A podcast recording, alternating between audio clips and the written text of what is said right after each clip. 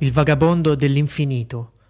È un nome che spiega molto bene la mia condizione di visitatore dello spazio, di essere sperduto nell'eternità, la mia triste condanna di pellegrino dei secoli. Fantascientificast, puntata numero 3.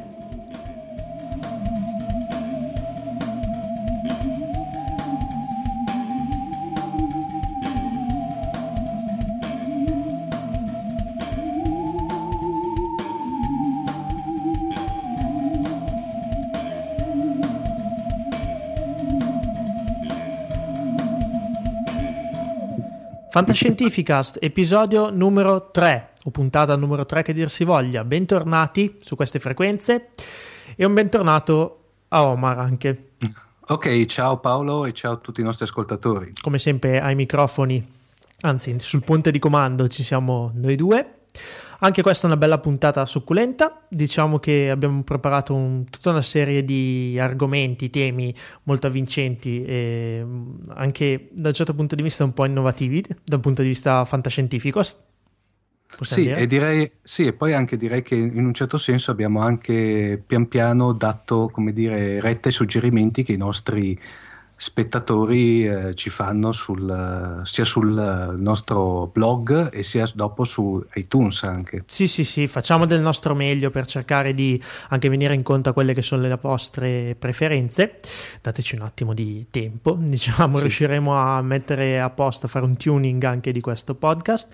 Intanto vi ringraziamo perché siete veramente numerosi e siete veramente generosi sia nel lasciare commenti sia nel lasciare stelline e commenti positivi su iTunes cosa che ci fa molto piacere e insomma continuiamo così, il podcast sì. sta andando molto bene e speriamo cresca sempre di più. Sì, direi che poi, di, soprattutto poi Paolo di carne al fuoco dal punto di vista scientifico eh, ce, ce ne abbiamo. Per cui com- eh, vi chiediamo solamente un po' di pazienza e poi vedrete che riusciamo a parlare di tutto, ma anche di più, come si suol dire. Sì, no? sì, sì, perché poi appunto già in questa puntata andiamo a esplorare campi che sì, diciamo fantascientifici, ma non, eh, eh, non, nel senso classico del termine. Non svegliamo oltre, anzi, prima di entrare nel vivo dobbiamo anche ringraziare Alessandro Martellotta per la bellissima sì. sigla di Fantascientificast che ha realizzato proprio lui col suo Teremin, del quale ci ha parlato nell'episodio numero 1.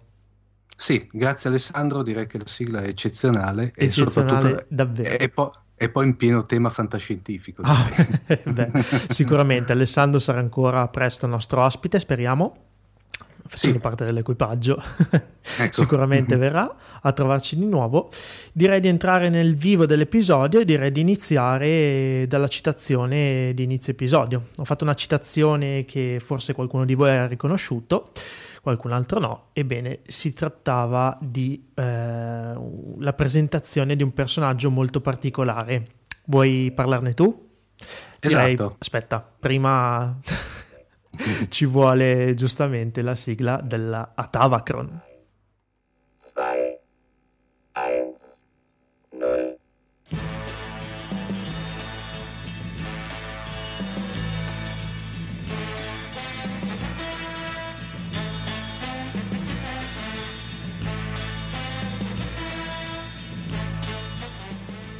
E oggi Omar non ci parlerà dell'astronave Orion, bensì di...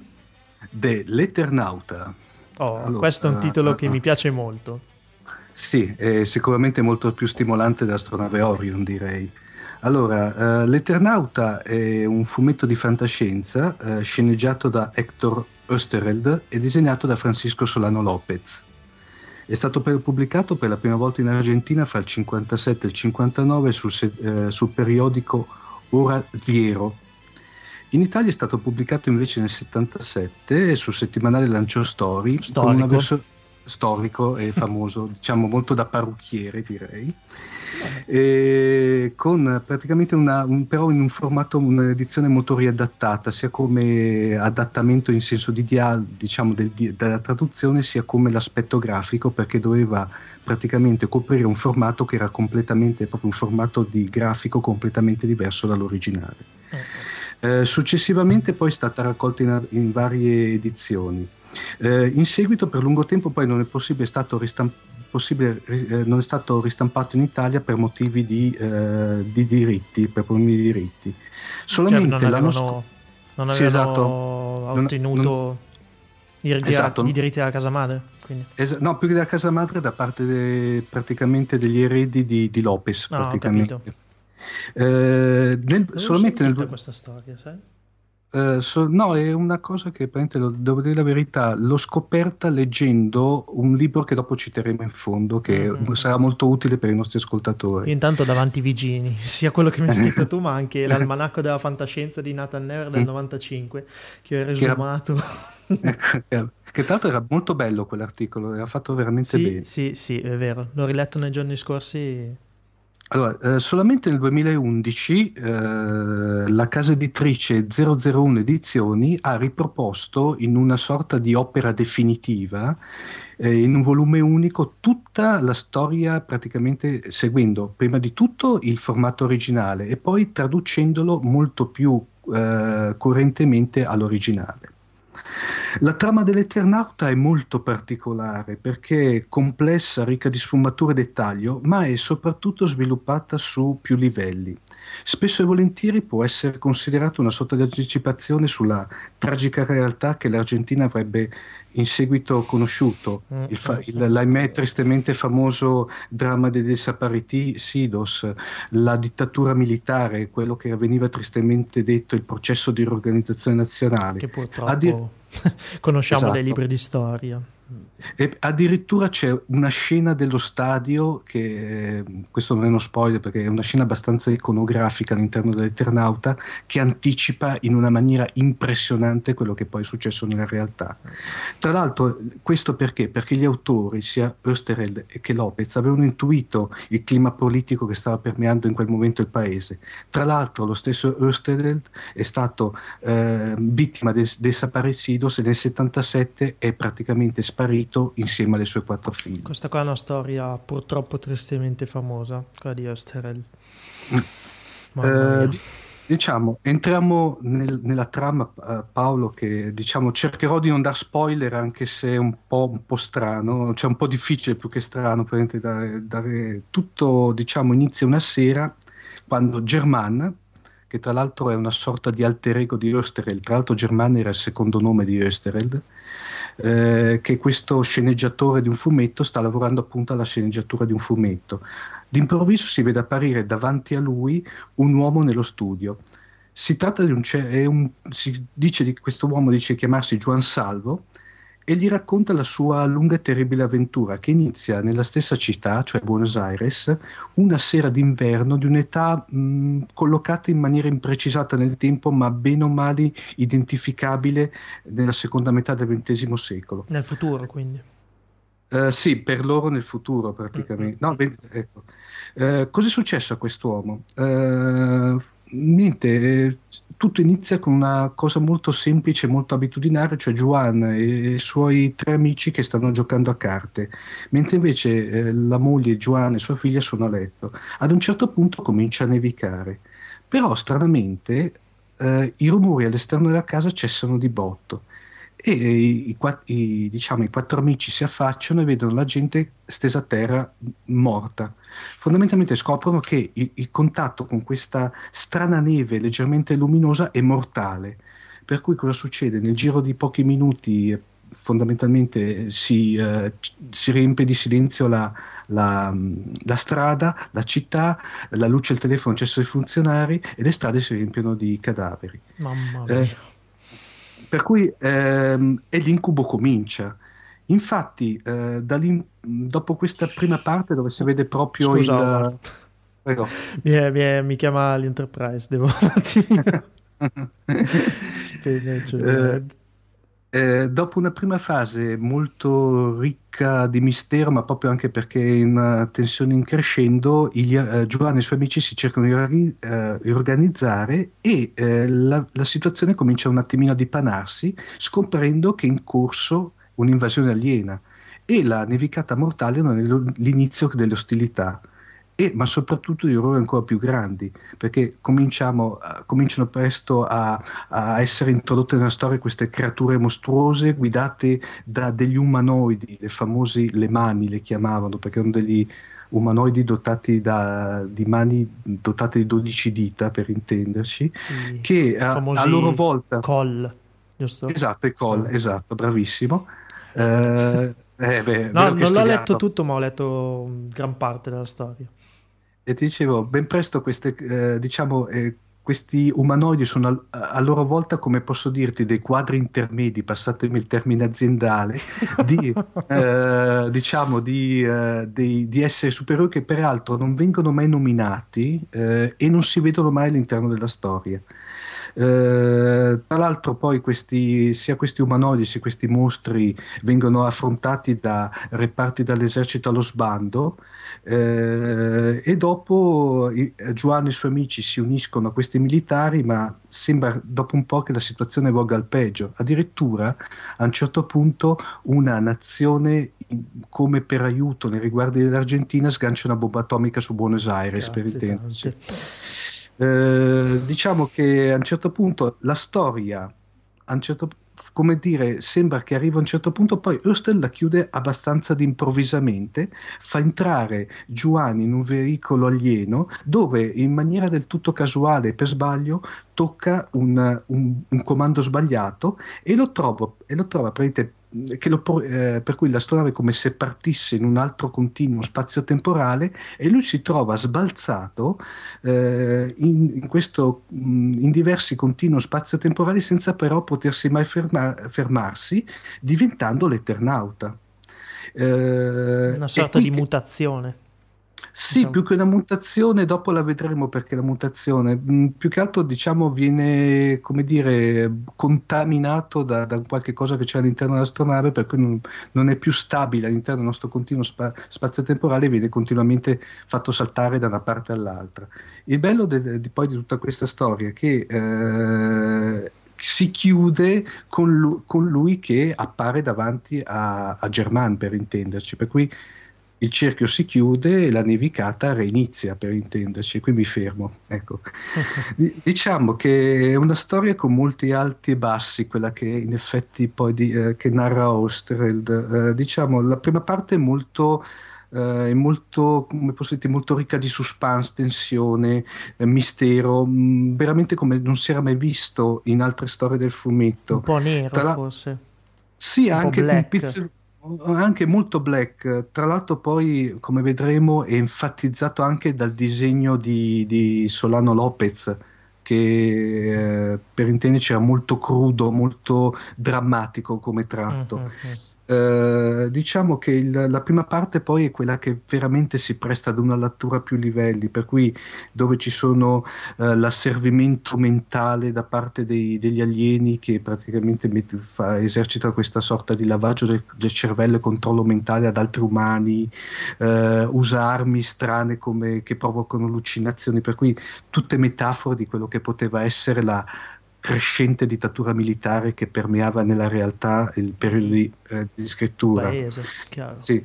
eh, diciamo che la seconda parte invece Paolo comincia un pochino, perdonatemi il termine, un po' a svaccare, perché le, le storie si cominciano un attimino a banalizzare, prendono più eh, una sorta di, come dire, del classico fumetto d'azione, per cui azioni di comando, guerriglie, eccetera, eccetera, che poco hanno a che vedere con le caratteristiche che abbiamo detto prima della prima parte. La profondità forse. Della sì, parte. esatto. Mm-hmm. Praticamente cosa succede? Succede il fatto che eh, diciamo il, il cosa comporta ciò? Comporta il fatto che a un certo punto Östered sembra che a un certo punto eh, si accorge di tutto ciò però nel frattempo, come posso dirti, è arrivato quasi alla conclusione eh, e oh. ne, nelle ultime due tavole, e qui mi fermo, mette in piedi un finale che è veramente da, mm, come posso dirti, da cardiopalma e ribalta completamente la bruttissima seconda parte del, del, del fumetto, per intenderci. Dicevamo prima di, del disegno di Lopez, era, allora era ancora molto grezzo, però devo dire la verità, era molto... Mm, era molto caratterizzato, certi tratti veramente sono molto crudi, molto drammatici, riesce soprattutto nella prima parte della storia a trasmettere veramente il terrore, il, eh, l'incubo, l'angoscia dei, dei, protagonisti della nostra storia. Eh, immagino fosse proprio quell'angoscia che vivevano gli argentini in quegli anni. Esatto, Forse bravissimo. quelli che sa- si stavano accorgendo un po' di quello che stava succedendo. Esatto, esatto. Eh, diciamo che poi nella, ovviamente eh, de, dell'Eternauta mh, mm, esistono anche altre edizioni Paolo già nel 69 Östereld aveva fatto una sorta di reboot passatemi il termine della prima parte uh-huh. Per cui da parte per intenderci quella che parlava prettamente dell'invasione però l'aveva proprio altre versioni eh, no, questa qui, no, diciamo, questa qui proprio è, è, un'altra versione della prima parte, poi la seconda mm. continua tranquillamente. In questa, eh, tra l'altro, in questa sorta di remake si affida ai disegni di Alberto Breccia che, e accentua e calca molto più il lato politico della, della, mm, della, dell'invasione aliena, vedendola proprio come una metafora della dittatura. Forse per quello che poi sì, nel 77 infatti, l'hanno fatto esatto. sparire. Tra l'altro, esatto, lui nel 77, lui nel frattempo era diventato ideologo del movimento dei Montene- eh, Montenegro, Monte- una, per cui era, come dire, era... Nemico pubblico.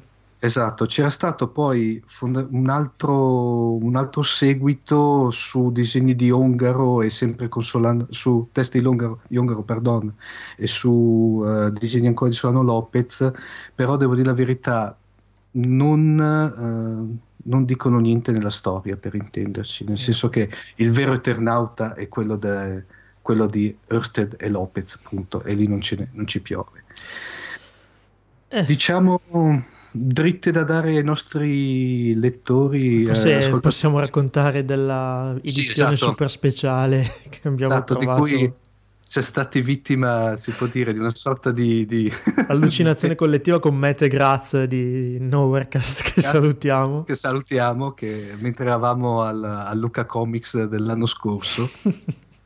e... Siamo rimasti eh, rapiti da questa edizione speciale dell'Eternauta in scatola di legno con... Eh eh, fu proprio le pagine rilegate a mano, tavole originali, una cosa, era... una cosa, eravamo veramente in estasi e siamo andati un po' meno in estasi quando ci hanno detto il prezzo. anche, Però insomma... Anche se, ma, eh, diciamo C'è che... sempre l'edizione, quella che hai citato tu del 2011, esatto. che, che, che, è una buona base da cui partire, anzi, anzi diciamo, infatti Esatto. quella che cons- cons- consigliamo tranquillamente ai nostri ascoltatori, è eh, fatta da 001 Edizioni e direi anche se vogliono i nostri ascoltatori fare un approfondimento veramente dell'Eternauta che vale veramente la pena, consiglio anche l'acquisto eh, di una sorta di compendio che è eh, Memorie dell'Eternauta, storia di un fumetto del Saparetti Sidos di Ariel Garcia e Ostuni, sempre edito da 001, che è una sorta di mix fra making of, biografia e Prosa, del, spiegazione del forse. Esatto, mm. e può essere tranquillamente letto prima, durante e dopo. Per cui ragazzi, consigliabilissima come lettura e scusatemi se magari non sono riuscito a trasmettervi il, la drammaticità, ma è, è, un fumetto che va letto più che raccontato. Come... Sì. Sono sono d'accordo e veramente mi sento di rafforzare il consiglio ai nostri ascoltatori. Metteremo le no- i riferimenti nelle note e magari anche un link a qualche negozio online dove si può acquistare. Mi sembra che su sì. Amazon si potesse acquistare. Su, eh, direi che io appunto quando, beh, come dire, informazione e servizio, quando avevo preso il, il volume, quello diciamo il, il volume definitivo. Il Esatto, era tipo una sorta di offerta speciale col, col, con memoria dell'Eternauta, per cui se si prendevano insieme c'era un piccolo sconto, per cui non so se adesso l'offerta vale ancora, però... Passato qualche mese, boh. Sì. Va bene, metteremo tutto nelle note. Grazie Omar, come sempre il tuo angolo l'hai curato nei minimi dettagli. Direi di passare al secondo quadrante. Sì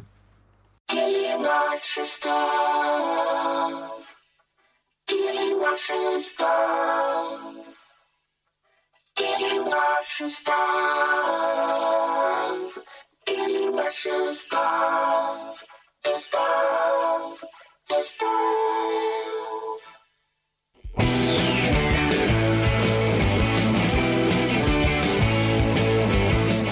Nuove voci a fantascientificas.it, oggi introduciamo una nuova rubrica la fantascienza declinata al lato rosa. Abbiamo voluto chiamare questa rubrica Kelly Watch the Stars e abbiamo con noi Sonia Ciampoli, new entry. Ciao Sonia. Ciao Paolo. Ciao Sonia. Ciao Omar. Di cosa ci parli oggi? Noi lo sappiamo già, però te lo faccio introdurre da te. Eh, ho pensato di eh, inaugurare la rubrica con eh, Mary Shelley, Oh, l'autrice del Frankenstein. Bello interessante. Sì. Sì, in realtà anche un po' borderline, perché di primo acchito non ti verrebbe di pensare al Frankenstein come un'opera di fantascienza. Mm, Mm.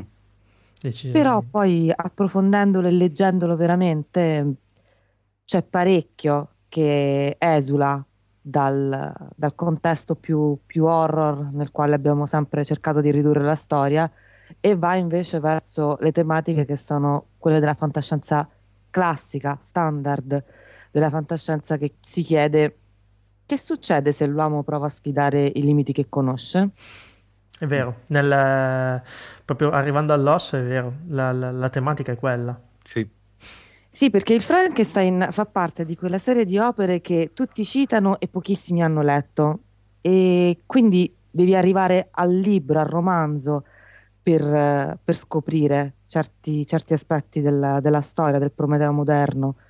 Mm, la cosa che scoprì, per esempio, quando lo lessi io stessa per la prima volta, era che una parte nemmeno troppo secondaria si svolgeva al Polo Nord Ah, questo non è proprio informazione comune. Ugualmente, eh, il grande equivoco di sempre, Frankenstein non è il mostro, Frankenstein è il Il barone, barone. colui che crea la creatura e, e il mostro appunto si chiama la creatura o al massimo il demone, così si rivolge a lui Victor Frankenstein. E, mm, la creatura soprattutto è senziente non è quella di Boris Karloff con le viti dentro la collo. Dentro il collo. Sì, era nel collo, è no. vero. Che si avvicina alla bambina emettendo suoni gutturali. La creatura è estremamente senziente, comprende fino in fondo la propria anomalia ontologica. C'è quel passaggio in cui dice eh, la mia persona era mostruosa, la mia statura gigante. Che cosa significava? Che cos'ero? Chi ero? Da dove venivo? Qual era la mia destinazione? Le domande classiche, chi siamo? Dove andiamo? Di un uomo. Di un uomo, perché in realtà la creatura è un uomo, un uomo a tutti gli effetti. Questo però non, non si sa al di fuori dei, dei lettori del Frankenstein, anche perché tutte le riduzioni cinematografiche, a parte quella di Kenneth Branagh, che però non è riuscita troppo bene, Quella con De Hanno- Niro, per intenderci. Sì, quella con De Niro, Ok. non riuscì benissimo, fu l'unica però che cercò di restituire la lettera del- dell'opera di, di Mary Mm, Shelley. mm, mm. Ehm, in questo senso ti dicevo all'inizio che, mh, che Frankenstein è un'opera di, di fantascienza pura. Ehm, la- l'elemento estraneo del Frankenstein non piove dall'alto, non è- non viene da una dimensione parallela, non è un alieno. È costruito letteralmente pezzo per pezzo dall'uomo, quello stesso uomo che viene animato da una hubris che gli dei non apprezzano, ma che è essenziale per il progresso e il futuro dell'umanità. La fantascienza classica alla fine è sempre ambientata in, in- in terre, in città, in epoche dove l'uomo ha creato realtà completamente nuove, realtà che noi forse non, non- saremmo neanche in grado di immaginare e a quei tempi pensare all'operazione che deve aver fatto il barone Frankenstein per creare la creatura era altamente La, fantascientifico. sfi- nel senso la sfida del barone era appunto fare qualcosa di assolutamente nuovo per tutti. Era quello di superare il confine, l'unico vero confine umano, quello della morte. Della il barone Mhm. è, è sconvolto dalla morte della madre a cui è affezionatissimo e decide di creare un, un essere che non morirà, o che quantomeno avrà una vita più lunga, una vita più, più sana, che non dovrà portare dolore. Chiaramente le cose vanno malissimo in quanto la creatura compie una strage intorno al barone in tutti gli anni in cui si inseguono. C'è anche questo inseguimento spazio-temporale che è, che è bellissimo da leggere. Il barone che fugge dalla sua stessa creatura, la creatura che lo insegue, il tentativo di creare una creatura al femminile, quella che poi divenne la sposa di Frankenstein. Nel, Quello con Sting? Che no, sbaglio, no, quello della Hammer, l'originale. Ah. C'era ancora Boris Karloff, credo. Mm non mi ricordo però lei come si chiamava, Elsa... Mm-hmm. Aspetta un attimo, no, continua pure, poi vado a controllare io. In qualche modo poi quello che colpisce quando leggi Frankenstein è che non c'è una vera condanna da parte di Mary Shelley all'operato di, di, del barone, perché sì, è chiaro che sfidare le leggi e condannare alla solitudine una creatura solo perché mal riuscita è, è sbagliato, è immorale, ma Mary sente profondamente, Mary Shelley sente profondamente l'anelito del suo personaggio, anche perché non ha condotto lei stessa una vita in alcun modo convenzionale Mary si innamorò di un uomo che era già sposato e gli rimase accanto fino alla sua di lui morte, nonostante Percy Shelley avesse molto precorso i tempi con l'idea dell'amore libero e quindi mm, avesse una serie di amanti e, e spingesse Mary stessa a farsi degli amanti. Ah. Sì avanti e... da quel punto di vista, insomma. Quella che potrebbe essere una coppia aperta praticamente. Sì, vivevano esattamente in questo senso, come una coppia aperta, loro e anche la loro cerchia di amici, Lord Byron, John Polidori, i famosi per- i protagonisti della notte di Ginevra in cui nacque il Frankenstein stesso.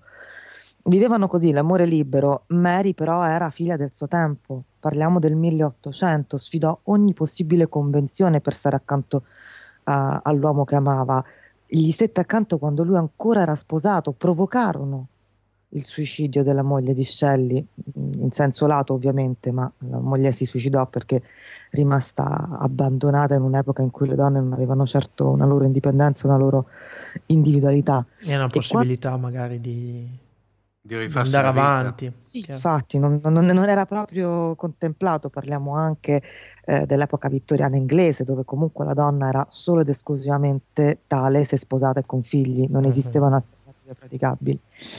E, ehm, e quando poi Shelley morì, nella maniera stupida in cui morì Shelley, così come morì Byron, eccetera, Mary fece altre scelte coraggiose, decise di dedicarsi interamente alla letteratura, alla divulgazione delle opere del marito, ma anche alla scrittura, e di mantenere da sola il figlio. E ci riuscì, lo crebbe per tutta la vita, lo rese autonomo fino alla sua stessa morte, in maniera assolutamente anticonvenzionale e eh, precorrendo i tempi. Quindi è chiaro che il suo giudizio negativo su, sul barone comunque attutito e veicolato da una visione del mondo che non era quella di una scrittrice normale, se mm-hmm. mai poi esistono scrittrici del tutto normali. E, e c'è da riconoscere anche agli uomini che la circondavano, il padre innanzitutto, ma anche Shelley, eh, il merito comunque di aver eh, incitato sollecitato questa sua indipendenza anche quando poi le sue idee la portarono a contrapporsi alle loro visioni politiche, alla loro stessa visione del mondo. D'altra parte, Mary, era figli, Mary Shelley era figlia di Mary Wollstonecraft, che anche lei era stata considerevolmente indipendente e mh, autrice Anti... di un testo sul, sull'indipendenza femminile molto prima della figlia. Mm. insomma parliamo di una, di una genia assolutamente particolare. E quindi, mm, per tornare al discorso della, della fantascienza, mh, mm, il barone crea una, dal nulla una vita. Quindi sì, è una scienza immaginaria, è quasi, mh, mm, quasi etimologica la fantascienza del Frankenstein ma non tanto diversa da quella stessa scienza immaginaria che poco dopo eh, porterà l'uomo sulla Luna nei romanzi di Jules Verne. Inf- Quindi tu la, vedi Mary Shelley quasi come un, un precursore di quello che poi... Ass- assolutamente sì, probabilmente erano i fermenti dell'epoca mm. e comunque una, un'opera così eh, stratificata come il Frankenstein lascia spazio a diverse interpretazioni. Però quando mi avete chiesto di pensare a una donna pensare alla fantascienza è stato istintivo associarlo a Mary Shelley, per cui mm, sì, lei ha precorso i tempi perché poi dopo ci sono state decine di altre storie di fantascienza che mutatis mutandis, con qualche accorgimento, non sono così diverse dal, dal Prometeo moderno. Mm-hmm, diciamo che ah, se non hanno preso ispirazione, comunque hanno ricalcato alcuni passi. Che lei sì, ne hanno visto. sentito l'eco, se non altro. Mm-hmm. Hanno ereditato comunque l'anelito fondante. Sonia, dicevi prima praticamente che il Frankenstein potrebbe essere letto a più livelli. Quello che mi è perso di capire è eh, che eh, la, la, Shelley praticamente si era rifatta una vita, da quanto ho capito. Non è che aveva ribaltato anche il creare una nuova vita come la sua nuova vita che stava nascendo? Ma probabilmente sì, anche perché la, la figura del barone stesso è fortemente ispirata a Shelley.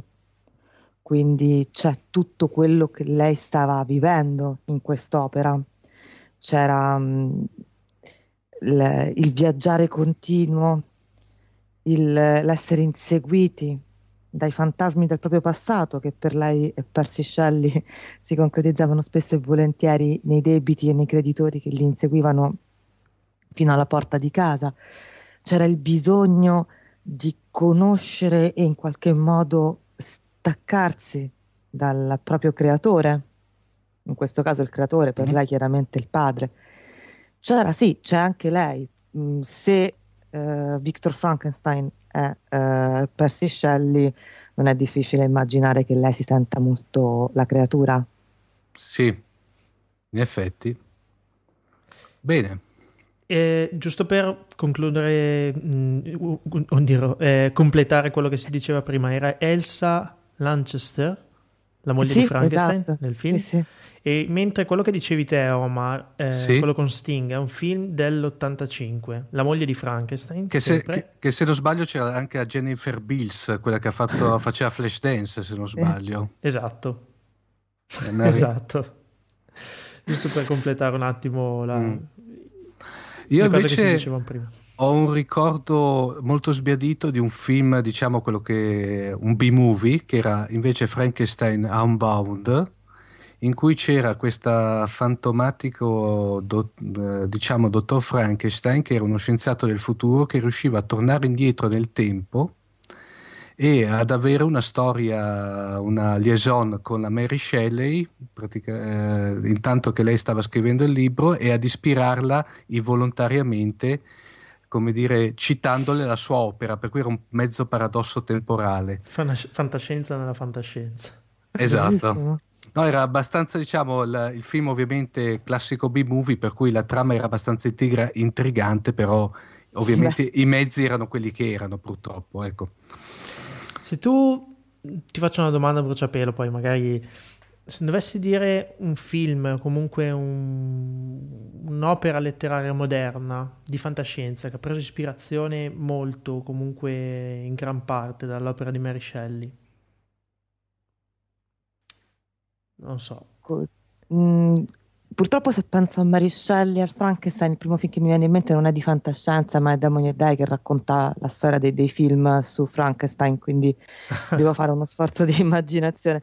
Ehm, sinceramente dovrei, dovrei, rifletterci un attimo, Paolo, perché... Okay troppo vasto l'effetto che ha avuto per identificarne uno solo. È vero, forse ha, ha, ha, ha, aperto una strada e poi si è persa, si è persa. Comunque la traccia si è, si è, divisa in mille rivoli ed è difficile individuare. Forse oggi sicuramente ha avuto un forte sì, impatto su, sull'horror, ma poi individuare qualche cosa di fantascienza in effetti diventa difficile.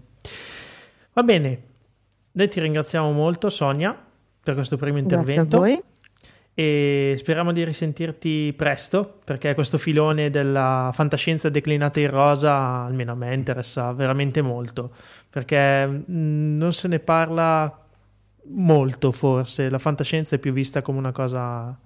Da maschietti. Da maschietti, esatto. Però è, è, bene anche parlarne in questo senso. Quindi ancora grazie. Grazie Gra- a voi. Grazie e a risentirci. Sonia. E poi benvenuta a bordo soprattutto, ah, soprattutto. a questo punto. Grazie. Ciao, Ciao Sonia. Ciao. My God, it's full of stars.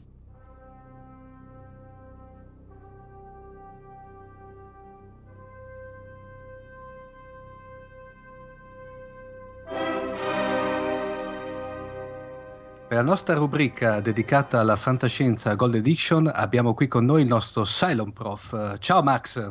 Cari, carissimi, eccoci qui. Buongiorno. La terza puntata, eh? la terza puntata è un po' come dire il battesimo definitivo, no? Perché la prima puntata c'è l'entusiasmo della prima volta, la seconda puntata tipicamente è invece difficile, ma noi l'abbiamo invece brillantemente superato il problema della seconda puntata perché devo dire che il numero 2 di Fantascientificast eh, era, bello... era molto bello.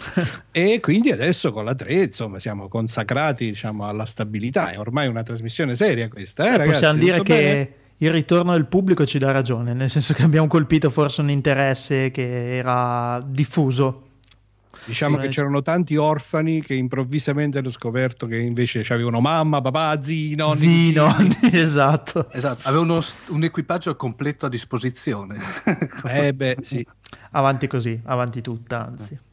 Eh, ragazzi, infatti io spero soltanto di non essere poi tacciato di esagerazioni, perché nella prima puntata ho parlato del diciamo appunto di 2000 di nello spazio che per me è stato proprio l'imprinting da bambino della passione per la fantascienza. Nella seconda puntata vi ho citato e presentato quel capolavoro proprio di, di idee no? che sono stati i racconti, i romanzi che la volta scorsa abbiamo introdotto, quelli relativi alla, alla saga del multiverso, degli universi paralleli e così via. E adesso Adesso invece eh, vorrei parlarvi di quello che per me è in assoluto il più bel libro, in assoluto non di fantascienza, che abbia mai letto perché eh, il terzo autore no, che voglio introdurre si chiama Roger Zelani e si scrive Zelazny, quindi in realtà non so se si pronuncia Zelani oppure no, eh, probabilmente si pronuncerà una di quelle cose tipo Zelazny. Eh? Comunque Sembra... è un grandioso scrittore, cioè ha voglio dire, la connotazione fantascientifica, poi la sua produzione è, eh, come diremo tra poco, appunto molto ampia, vasta e appunto spazia sulla fantascienza e sul fantasy, ma eh, a differenza di moltissimi altri scrittori di questo settore, eh, Zelazny era veramente un grande scrittore, uno stilista, uno che padroneggiava fino in fondo la lingua, tant'è vero che si è poi permesso di scherzare, di scegliere diversi stili nei diversi romanzi che ha scritto, aveva una formazione di tipo classico e questa cosa si vede tutta, cioè libro, i libri che ha scritto sono tutti godibilissimi, sono intrisi di poesia letteralmente e in particolare quello appunto che per me è il suo capolavoro eh, è anche il libro più bello che abbia mai letto in assoluto, si intitola Signore della Luce, tra poco vi spiego di che si tratta ed è veramente scritto come un'opera epica. Siamo tutto orecchi. Benissimo, allora in realtà Roger Zelani eh, deve diciamo, la maggior parte della sua fama diciamo, di, larga, di, largo respiro a un grande ciclo fantasy che si intitola Le cronache di Ambra e si compone di dieci romanzi che sono stati scritti dal 1970 fino al 1991, ma noi di questo non parliamo perché appunto questo è un ciclo fantasy e quindi ho preferito invece eh, concentrarmi e proporre ai nostri ascoltatori tre dei suoi romanzi, diciamo così, più di, eh, di fantascienza pura, anche se come vedremo questa fantascienza pura già contiene in sé moltissimi echi fantasy eh, e una delle cose più belle per me è proprio questa capacità poi di Zelani di fondere tra di loro questi aspetti. L'ho sempre trovata molto interessante anch'io questa capacità di tu li hai letti i romanzi? No, intendo eh, a livello generale, quegli scrittori ah, che riescono a fondere i due generi, io li adoro. Perfetto. Quindi allora, il consiglio allora, lo prendo tutto. Pronto, sei pronto per andare a nozze e ti assicuro che sono, eh, almeno per me, sono stati quei romanzi che quando finiscono ti viene da piangere perché dici no, non è possibile, è finito, ne voglio ancora, ne voglio un altro. E in realtà lui riesce peraltro appunto a ridestare queste sensazioni di romanzo in romanzo. Eh, i, mh, allora, diciamo i vari, eh, ovviamente qui poi mh, non racconterò nel dettaglio i romanzi perché eh, a parte che ci vorrebbe troppo tempo, ma comunque alcuni almeno sono comunque scritti in modo che la storia si dipana anche eh, diciamo svelando delle situazioni, quindi non sarebbe opportuno fare spoiler eccessivi.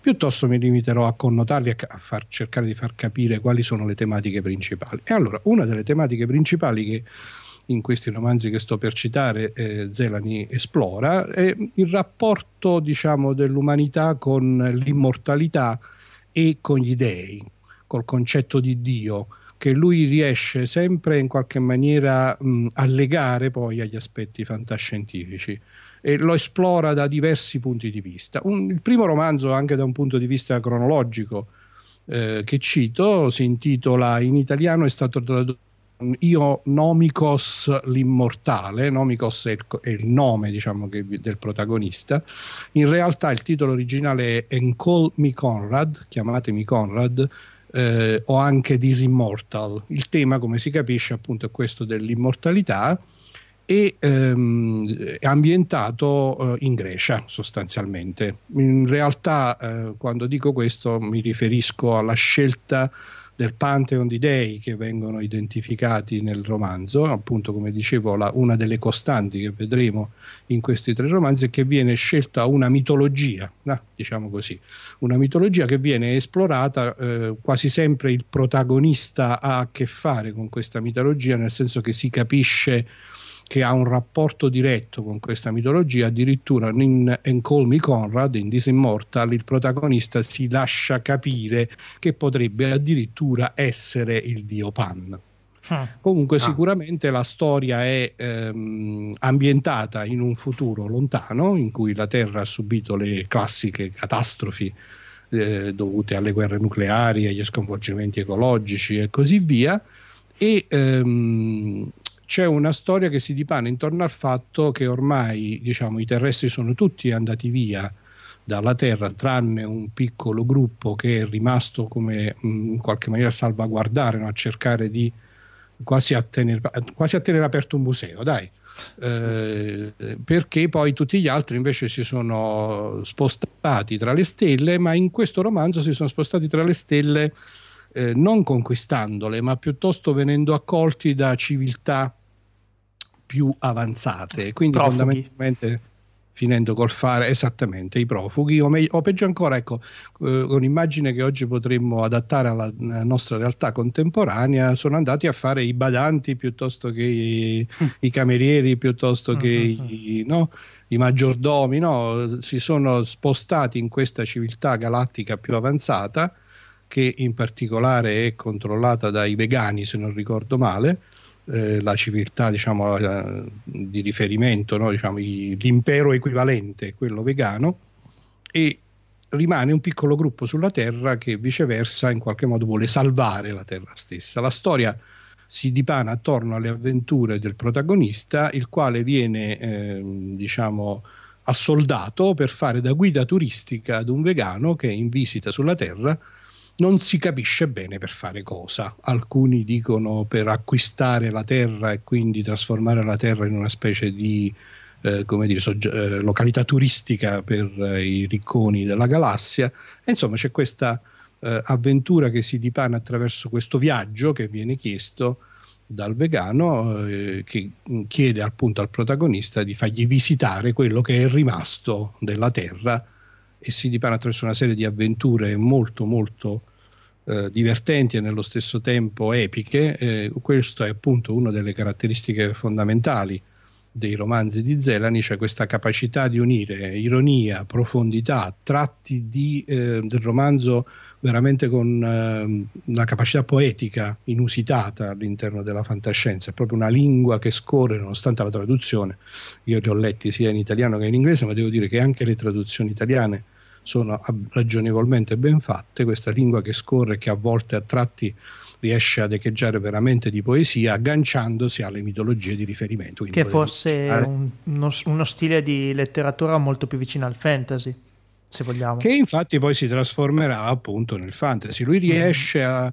Eh, però la cosa molto particolare è che appunto le ambientazioni, soprattutto di questi tra i romanzi che vi ho citato, che vi sto citando, ehm, le ambientazioni sono tutto sommato perfettamente fantascientifiche, no? Cioè abbiamo uh-huh. appunto lo scenario della Terra distrutta dalla catastrofe nucleare e dagli sconvolgimenti ecologici, abbiamo una tecnologia che viene presentata che è una ragionevolissima tecnologia di fantascienza, no? Con navi spaziali, eh, con raggi della morte equivalenti, con eh, fenomeni di eh, telecomunicazioni avanzatissime, viaggi perspaziali e così via. No? Quindi si riesce a combinare e non sembra mai forzato questa uh-huh. coesistenza del mito della fantasci- e che, con la fantascienza. Questa è una veramente le cose più belle. Il romanzo vinse nel 1966 il premio Hugo.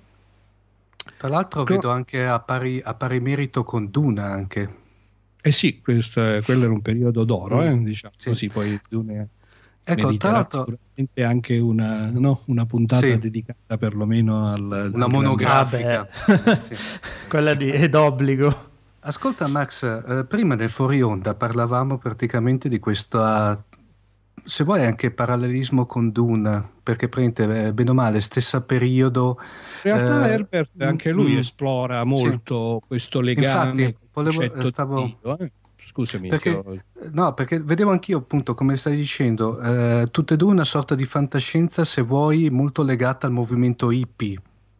Eh, sì, io addirittura ti dicevo che il ciclo di, de, delle cronache di Ambra è stato mm. a volte è stato proprio oggetto di un'attenzione particolare durante gli anni 70 proprio perché diciamo in qualche maniera ha ispirato mm. una serie di eh, anche di ragionamenti filosofici perché poi eh, nel ciclo di Ambra eh, Zelani in fondo introduce un concetto veramente filosofico perché Ambra è un mondo ed è l'unico vero mondo da cui come una sorta di eco, no? come una sorta di specchi tutti gli altri derivano quindi diciamo, sono concetti che chiaramente mh, mm, diciamo, hanno fatto grande presa all'interno di, delle correnti di pensiero di quegli anni.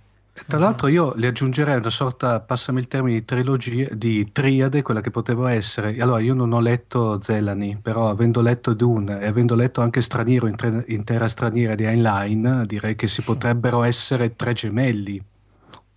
In termini dici di idea?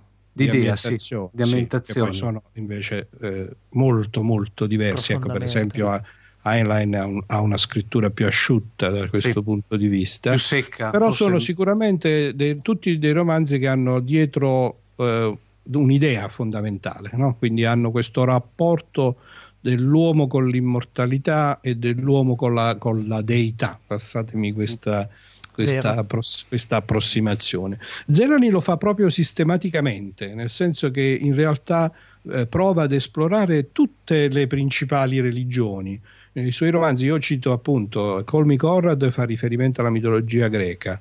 In Lord of Light c'è il riferimento al pantheon indiano, in particolare alla mitologia hindu con Brahma, Vishnu, Shiva, eccetera, eccetera in um, Creatures of Light and Darkness, che non è oggetto specifico del nostro discorso di stasera, c'è la mitologia egizia.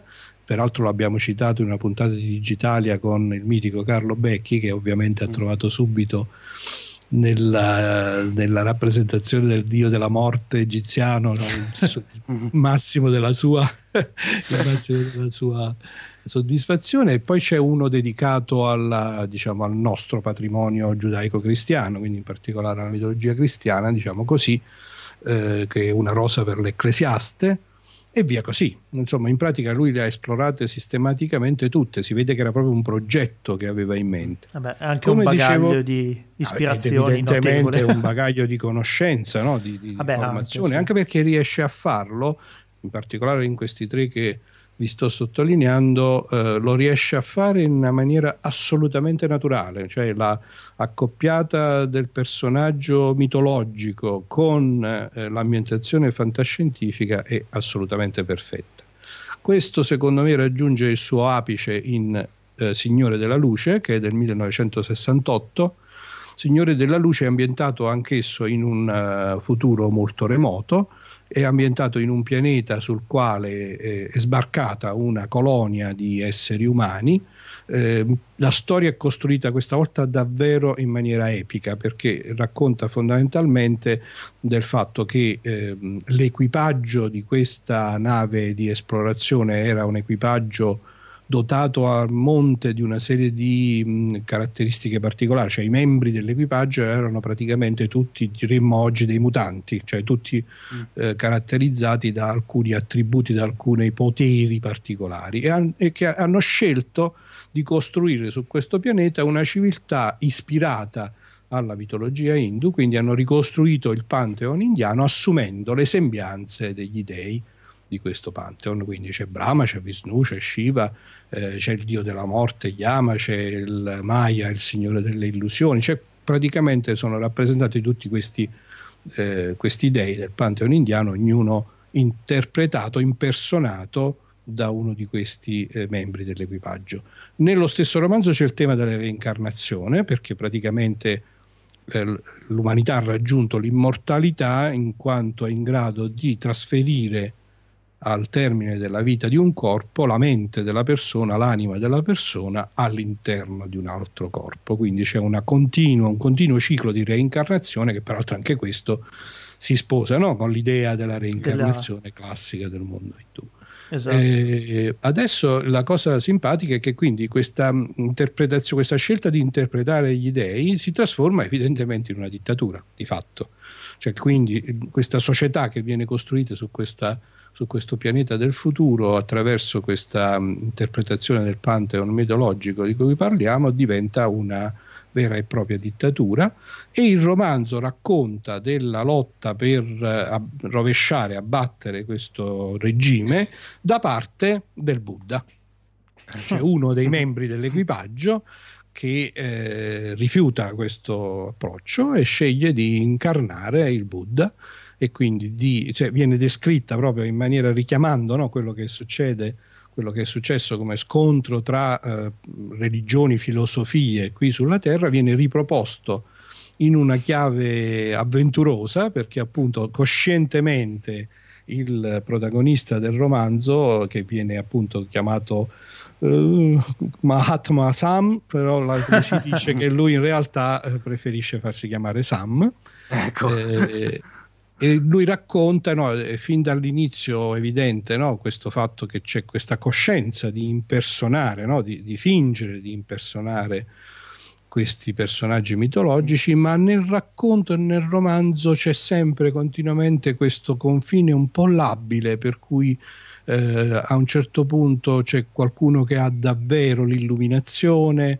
eh, c'è una domanda diciamo su quello che è il ruolo effettivo della religione, il tutto raccontato in una maniera veramente eccezionale, con una storia assolutamente godibile, piena di avventure, piena di, mm, eh, di, di, di, eventi, di battaglie epiche, di tratti di poesia. C'è un duello tra il principale discepolo del falso Buddha, che però ha avuto davvero l'illuminazione, quindi è di fatto diventato il vero Buddha.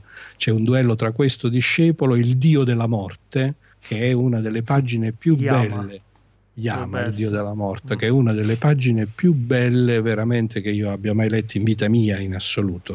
Mm, invito chiunque stia ascoltando questa trasmissione a fare questo a fare questo esperimento, a provare a leggere questo libro e sarò lietissimo peraltro se poi mi vorranno dire quelle che sono le loro specifiche, eh, le loro specifiche esperienze di lettura, le loro specifiche sensazioni. Io Ovviamente voi annotato. due siete i primi, eh, ragazzi. Io me lo sono annotato. Sì, sì. vi do una settimana di tempo, non di più, eh, prima oh. della prossima puntata. Sono a metà di Perion per sapere. Eh. Ah, a metà di Perion, allora ci vorrà un altro paio di mesi per lo Anche anche perché Max, caspita, da quanto ci ha, illustrato soprattutto il Signore della Luce, caspita, fondamentalmente chi ha sceneggiato la serie televisiva Stargate SG1 deve moltissimo a Zelani. Sì, non ah, ha inventato nulla. Eh, sicuramente, sicuramente. Tieni presente che ah. appunto eh, colloca questi romanzi nel tempo, uh-huh. eh, quindi 66, 68, e si capisce come moltissimo di quello che poi è stato fondamentalmente l'evoluzione negli altri media. No? Io pe- pe- molto spesso quando penso a questi romanzi e ripenso a serie recenti come Battlestar Galactica, no? come si mm, fa a non mm, mm. pensare che ci sia una qualche forma di ispirazione, almeno nel, nella tematica. A parte Star Galactica, di, di fatto, no? Volevo dirlo, uno, ma comunque uno scontro di religioni dire... tra il, esatto. Il, dio, il pantheon no, dei, Greco. De, il pantheon degli umani e nello stesso tempo dall'altro lato invece i siloni, monoteisti. il monoteismo sì. del Silone, dei Siloni eh, Signore della Luce, quindi del 1968. Ancora eh, vorrei citare un terzo romanzo per chiudere diciamo, questa mia personale trilogia de, attraverso dei, dei, dei, vari tantissimi romanzi di Zelani. Il terzo si intitola, come vi dicevo in italiano, è stato tradotto con Metamorfosi Cosmica, eh, che è una dubbia traduzione del titolo originale che invece era eh, L'isola dei morti, The Isle of Dead eh, che ancora una volta eh, situa la, diciamo, la, storia in un futuro remoto nel quale ancora cioè, l'umanità è invece questa volta inserita in un contesto diciamo, di milio, milio galattico, quindi c'è un, un insieme di razze di varia, di varia tipologia, di varia, mm, come dire, anche, eh, cioè una, un, una situazione che rappresenta di più come l'esistenza di varie specie, ognuna con le proprie storie, ognuna con i propri eh, possedimenti, l'umanità si posiziona più o meno alla pari, diciamo, non è né l'ultima né la prima di queste, di queste specie, e, e la storia racconta di cosiddetti creatori di mondi. I creatori di mondi sono una sorta di professionisti delle, dell'ecologia spinta ai massimi livelli, eh, che per fare questo, che per riuscire a realizzare, quindi di fatto costruiscono mondi, progettano mondi, nei racconti, nel romanzo viene descritto sia pure in maniera molto sfumata, questo procedimento di, pro, di progetto e realizzazione di ecosistemi completi di scala planetaria. Viene per fare questo, romanzo. Eh, sì, anche a me. Anche a me. sì, per fare questo impersonano ancora una volta un Pantheon, che questa volta è un Pantheon un po' diverso, diciamo, inventato ad hoc, che infatti è perché è il Pantheon di una delle altre razze, non è un Pantheon umano eh, e in particolare il protagonista della storia eh, diciamo, ha, si è gemellato, diciamo così, vai. È stato scelto, si è gemellato con questo personaggio che si chiama Shimbo, lo scuotitore di tuoni in realtà nel, il, il, personaggio in sé, il protagonista del romanzo, ritiene fino alla fine del romanzo che questo sia semplicemente come dire, una sorta di cerimoniale per portare alla luce dei poteri latenti della mente umana o della mente diciamo, delle specie coinvolte e non dà nessun credito effettivo all'esistenza di eh, un'entità divina relativa a a questi personaggi da loro, uh-huh. eh, da loro sposati. Invece poi naturalmente nel racconto si, già si, si intravede che c'è sempre questo, questo, sottile confine che a un certo punto viene attraversato e il racconto eh, si dipana, è la storia di una vendetta, quindi ha proprio i connotati anche questa volta un po' più forse del romanzo tradizionale, quindi una sorta di giallo nel quale il protagonista si trova ad essere raggiunto da messaggi di morte, deve scoprire chi è che glieli ha mandati, perché lungo questo percorso incontra suoi vecchi amici e suoi vecchi nemici che erano morti e che sono stati riportati alla vita. Ancora una volta torna il tema della reincarnazione della mente e dell'anima come una sorta di impronta che viene trasferita nei corpi e quindi alla fine lungo il percorso di questa scoperta quasi in forma di giallo, diciamo, si dipana e si intreccia il racconto di quella che è questa, ehm, questa, questo mondo del futuro e, e come, primo, come, lungo la storia a un certo punto il nostro protagonista si trova a fare i conti con una realtà di rapporto col divino che era molto diversa da quella che lui originariamente aveva aspettato. Eh, una delle cose belle è che effettivamente eh, il tono dei romanzi, cioè la cosa, il capolavoro qui si vede che eh, Zelani è uno scrittore, un fuoriclasse, è veramente uno scrittore che padroneggia la lingua e gli stili in maniera eccellente e che riesce in uno stesso romanzo, questi sono tutti e tre i romanzi che ho citato, sono diciamo forse dell'ordine dei 250 pagine ciascuno, oh. eh, quindi non sono lunghissimi secondo gli standard purtroppo contemporanei dove spesso la lunghezza no, deborda, sì. però non sono neanche brevissimi e una delle cose molto belle è che lui riesce sempre ad alternare all'interno dello stesso romanzo queste varie fasi che vi ho descritto, e cioè un crescendo epico, una storia, un'avventura vincente con dei colpi di scena e anche però eh, un pizzico di umorismo. No? Ogni tanto eh, ci sono delle scene, ci sono un po' un non prendersi sul serio, come dire, ammiccare al lettore facendogli capire che poi tutto sommato sempre all'interno di un'opera letteraria ci troviamo, diciamo, non prendersi troppo sul serio, ma questo non fa scadere l'attenzione, anzi la fa crescere, lo rende ancora più, se volete, ancora più godibile se possibile.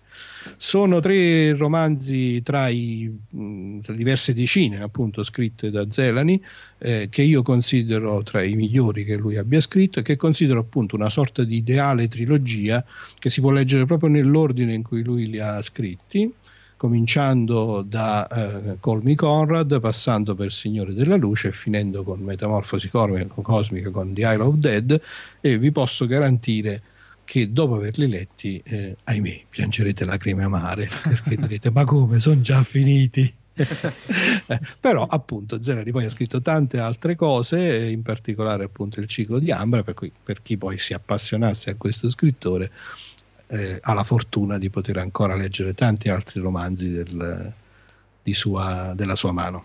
Li mettiamo tutti e tre nella nostra mediateca, diciamo così, sì. perché se dico biblioteca poi c'è il copyright e il doc me le suona.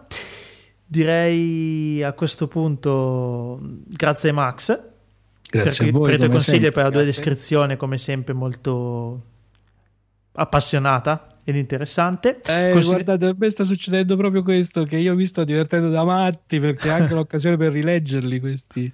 Quando, no, ogni volta eh, adesso sono proprio come il bambino nel negozio di cioccolate, no? perché tutti questi romanzi e tutte queste storie, tutti questi film, tutte, cioè, abbiamo ancora fortunatamente tantissime Tantissimo. cose e ogni sì. volta no, per me è veramente la gioia della riscoperta e poterli eh, condividere con chi so avere la stessa passione per eh, questo mondo così bello che è quello della fantascienza e del fantasy, no? il cui fondamentale contributo secondo me alla vita di ciascuno è proprio quello di far riflettere no? rap- sul rapporto della nostra vita e della tecnologia con quelle che sono le tematiche più profonde, potendosi, potendosi permettere di farlo senza limiti, eh? questa è la cosa bella della fantascienza, ti puoi immaginare qualunque cosa. Quindi io sono lì con gli occhi che mi luccicano, sto già pensando a cosa fare per la quarta puntata. Abbiamo... Ma non ve, ma non ve lo dico. Abbiamo, vabbè, abbiamo anche un sacco di scaffali liberi, quindi ci sarà sicuramente da, da riempirli nelle prossime puntate. Grazie okay. Max e a risentirci. Grazie Max. Grazie ciao. a voi ragazzi, ciao a tutti. Ciao.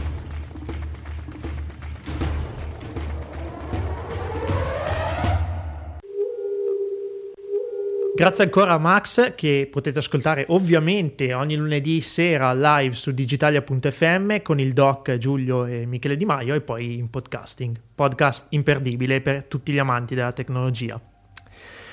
Bene, dopo l'angolo della fantascienza d'autore, o quadrante della fantascienza d'autore, eh, torna l'angolo, il quadrante della fantascienza videoludica, angolo che mi compete, diciamo, in quanto videogiocatore e oggi vi parlo di un videogioco che per me è uno dei migliori in assoluto in ambito fantascientifico da almeno 10 anni buoni. Sai di che cosa parlo? No. E allora uh... te lo dirò dopo che sentiamo questa colonna sonora molto particolare e molto d'autore.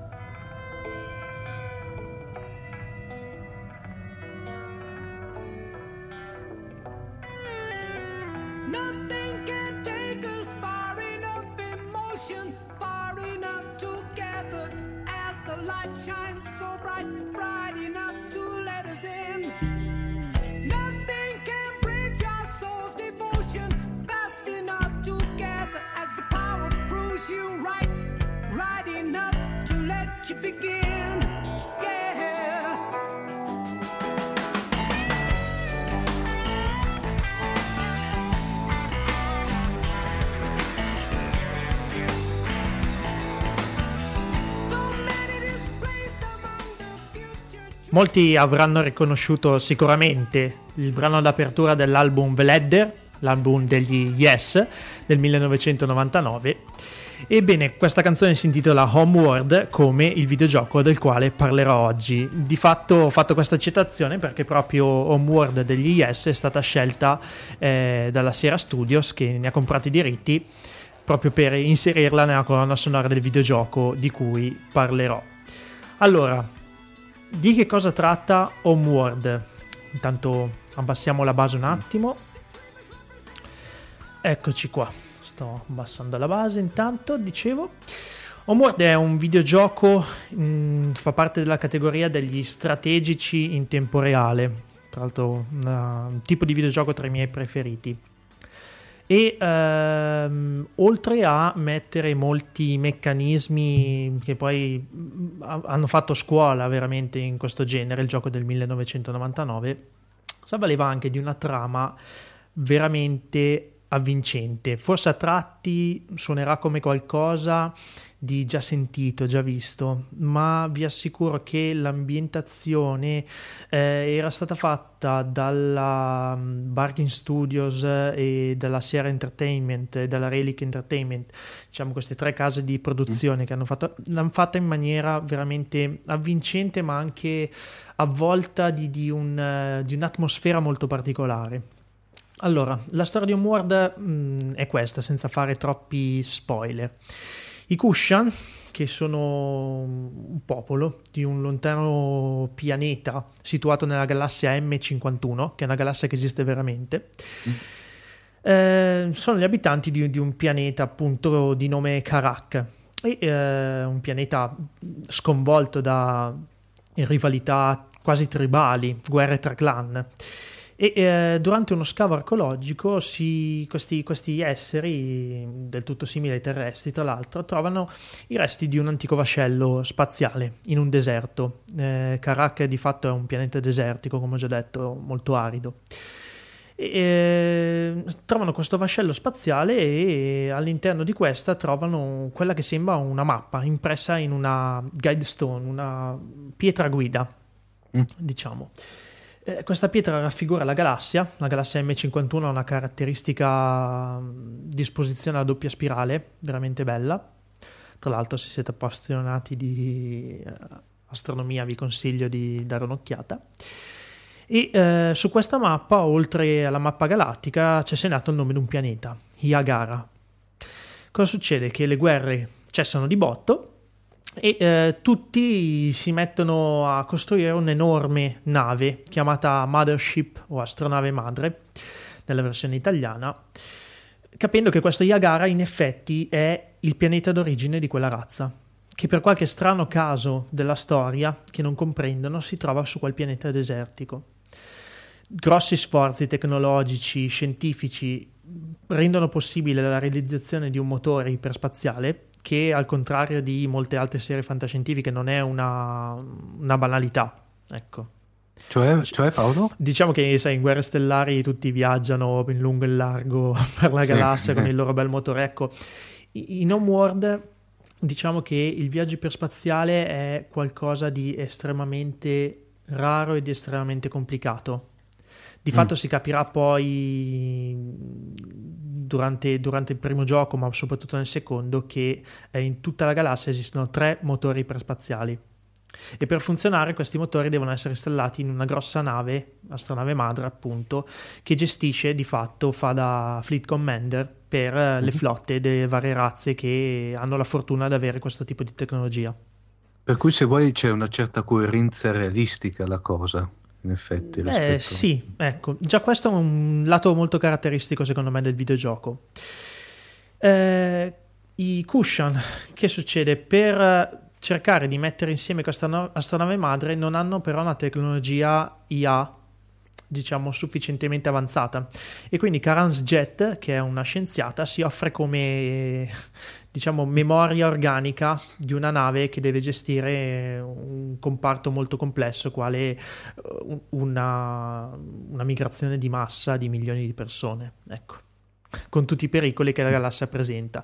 E questa galassia in effetti presenta molti pericoli perché eh, non appena lasciato Kushan, eh, questi signori si accorgono di aver rotto un trattato di 4, vecchio di 4.000 anni che li confinava su quel pianeta e quindi scatenano tutta una serie di ritorsioni e battaglie all'interno della galassia con una, un impero, l'impero Tidan, che appunto li aveva confinati su questa specie di pianeta prigione. Quindi molto, eh, in maniera inconsapevole, diciamo, inconsapevolmente rispetto alla loro storia, loro rompono questo trattato e scatenano un vero inferno nella galassia M51.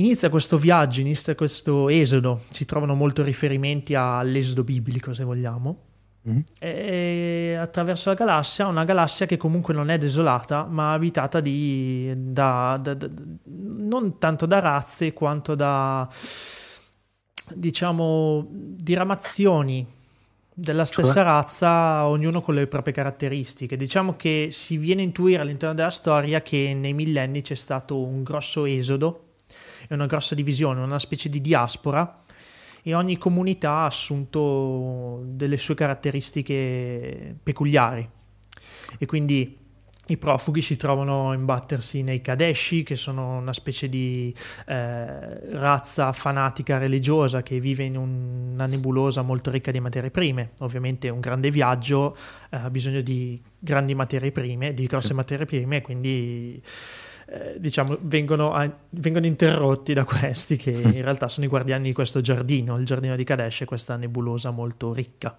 Ecco.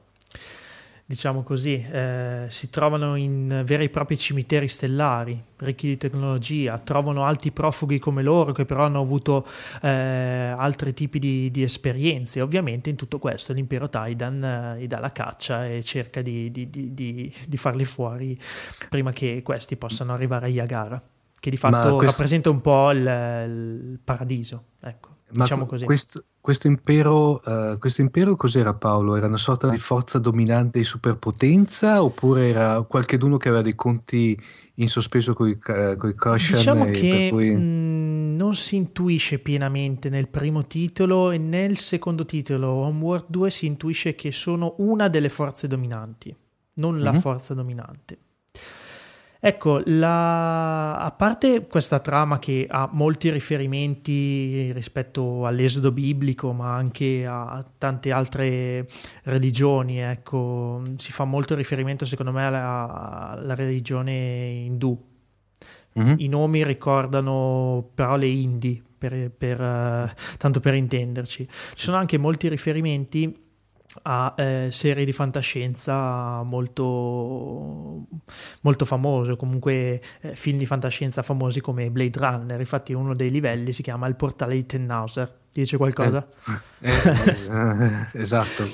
Penso che dirà qualcosa a molti di voi. Ecco, eh, la cosa non banale è che questo tipo di mm, diciamo strategico in tempo reale non è, non è facile Devo dire la verità, ci ho messo un bel po' di tempo a finirlo questo gioco perché le missioni sono tutt'altro che semplici mm. e richiedono un livello strategico abbastanza mm, attento già dai primi, dai primi livelli. Non è classico, per intenderci, più esperti avranno presente StarCraft piuttosto che altri giochi strategici in tempo reale o in tempo non reale che però diciamo, danno tempo abbastanza di, di, di, pensare le proprie mosse e evolvere la propria strategia. Proprio mh, mm, questo è molto dinamico e quindi bisogna prendere decisioni molto veloci e magari anche con poche risorse. Ecco, tutto per, qua. Però Paolo, da estremo, come dire, da estremo ignorante con la I maiuscola del mondo dei videogiochi rispetto alla tua precedente recensione, quella per intenderci Wii Commander, questo è più cerebrale come come gioco. È un altro molto... tipo di gioco. gioco. Wing Commander è un simulatore di volo molto mm-hmm. semplice, questo già forse essendo stato sviluppato quasi dieci anni dopo, eh, diciamo dal 98 con eh, StarCraft eh, si è lanciato lo strategico diciamo, mm. e lo strategico si è sviluppato in più, in, più, in più, dimensioni, sia lo strategico diciamo di fanteria a livello come StarCraft, mm. eh, oppure Homeworld eh, insieme a Star Trek Armada, piuttosto che sì. tanti altri videogiochi. Star Trek Armada, se non mi ricordo male, l'avevi anche provato tu. Sì, che è veramente mm. eh, compagno, di, eh, compagno di giornate Diciamo Oddio, speriamo che... che non mi sentano in ufficio. No. diciamo che rispetto a Star Trek Armada, ecco, io ho trovato un Word sempre poco banale e molto cerebrale. come tipo di gioco. Ma poi ripeto, questa atmosfera molto soffusa, molto tranquilla, molto eh, come dire mistica. Mistica, bravissimo. Guarda, hai detto un aggettivo che, che, che proprio si sposa appieno con il vero clima del gioco lo rende molto caratteristico. Molto bello anche il seguito, dicevo War 2, che sviluppa un attimino la storia e lo scontro dei, di quelli che poi diventeranno diciamo, i, gli abitanti di Yagara con altri imperi stellari alla ricerca di un'antica civiltà diciamo, e delle loro armi per fermare l'avanzata di un impero un pochettino più maligno e si vocifera di un Homeworld 3 io onestamente li ho provati tutti e due Homeworld 2 è ambientato 100 anni dopo il prequel del 2003 è disponibile sia per Windows sia per Mac OS X. Si parla di questo Homeworld 3 e veramente lo spero. Ecco. Interessante, secondo me, in Homeworld 2, ad esempio, è che 2003, diciamo, siamo già nel, nel, nel periodo delle mod, cioè delle modifiche mm-hmm. al gioco originale. Esistono delle bellissime mod, una ambientata, ad esempio, in, um, nell'universo della, del reboot di Battlestar Galactica. Ah e uno ambientato nel, nel famoso in uno dei continuum del, del famoso cartone animato giapponese Gundam. Ah, per cui in uno degli X continuum. Sì, diciamo, esatto. Anche questo, più... Omar, è un argomento che prima o poi dobbiamo affrontare. Esatto. Bene, si conclude qui questo mio quadrante. Io vi consiglio, se non l'avete mai fatto, se non l'avete mai provato, a recuperare il titolo uh, e provarlo perché soprattutto se siete appassionati di strategici nello spazio ne vale veramente la pena. E anche di questo ovviamente diamo de- alcune note nelle, all'interno del blog, diciamo qualche indicazione su qualche nota per i nostri ascoltatori. Direi Paolo? proprio di sì. A risentirci insomma alla prossima puntata con il quadrante videoludico. Per questo episodio di Fantascientificast eh, è tutto. Ricordiamo magari un paio di cose che succederanno prima dell'uscita della prossima puntata, della puntata 4. La prima è eh, sicuramente l'uscita il 9 marzo 2012 in tutte le sale italiane del film John Carter, John Carter tratto dal famoso romanzo John Carter di Marte in 3D edito da Walt Disney che sicuramente andremo a vedere o manderemo qualche inviato e poi esce quella cosa. oh mamma mia, per, per, io però l'ho già detto Paolo nel fuori onda, a me mi attira davanti. Eh, no, no, no, per carità, de gustibus, come si dice, ovvero uscirà Battleship, gioco tratto, cioè gioco, scusate, lapsus eh, ovviamente voluto, eh, film tratto, tratto per detta dei produttori e del regista, dal gioco della battaglia navale. Si tratta di un film di fantascienza un film con notevoli effetti speciali, a quanto ci è dato a vedere. Insomma, Omar, ce lo racconterai tu, insomma. Eh, sì, e soprattutto con la straordinaria partecipazione di Rihanna, per cui... proprio, eh? Va bene, diciamo che è tutto per questo episodio. Stiamo già pensando, facendo qualche pensata per il futuro e per l'episodio 4. Ovviamente torneranno i nostri ospiti consueti. Nel frattempo, prima di concludere, magari i contatti. Sì, allora ricordiamo prima di tutto il nostro sito internet che è www.fantascientificast.it, la nostra mail che è info-fantascientificast.it e poi le nostre pagine eh, di contatto sia su Facebook che su Twitter. Mi raccomando, su Twitter siamo eh, Fantascicast perché tutto non ci stavamo. Esatto. Allora, risentirci alla prossima puntata. Ciao. Ciao ragazzi.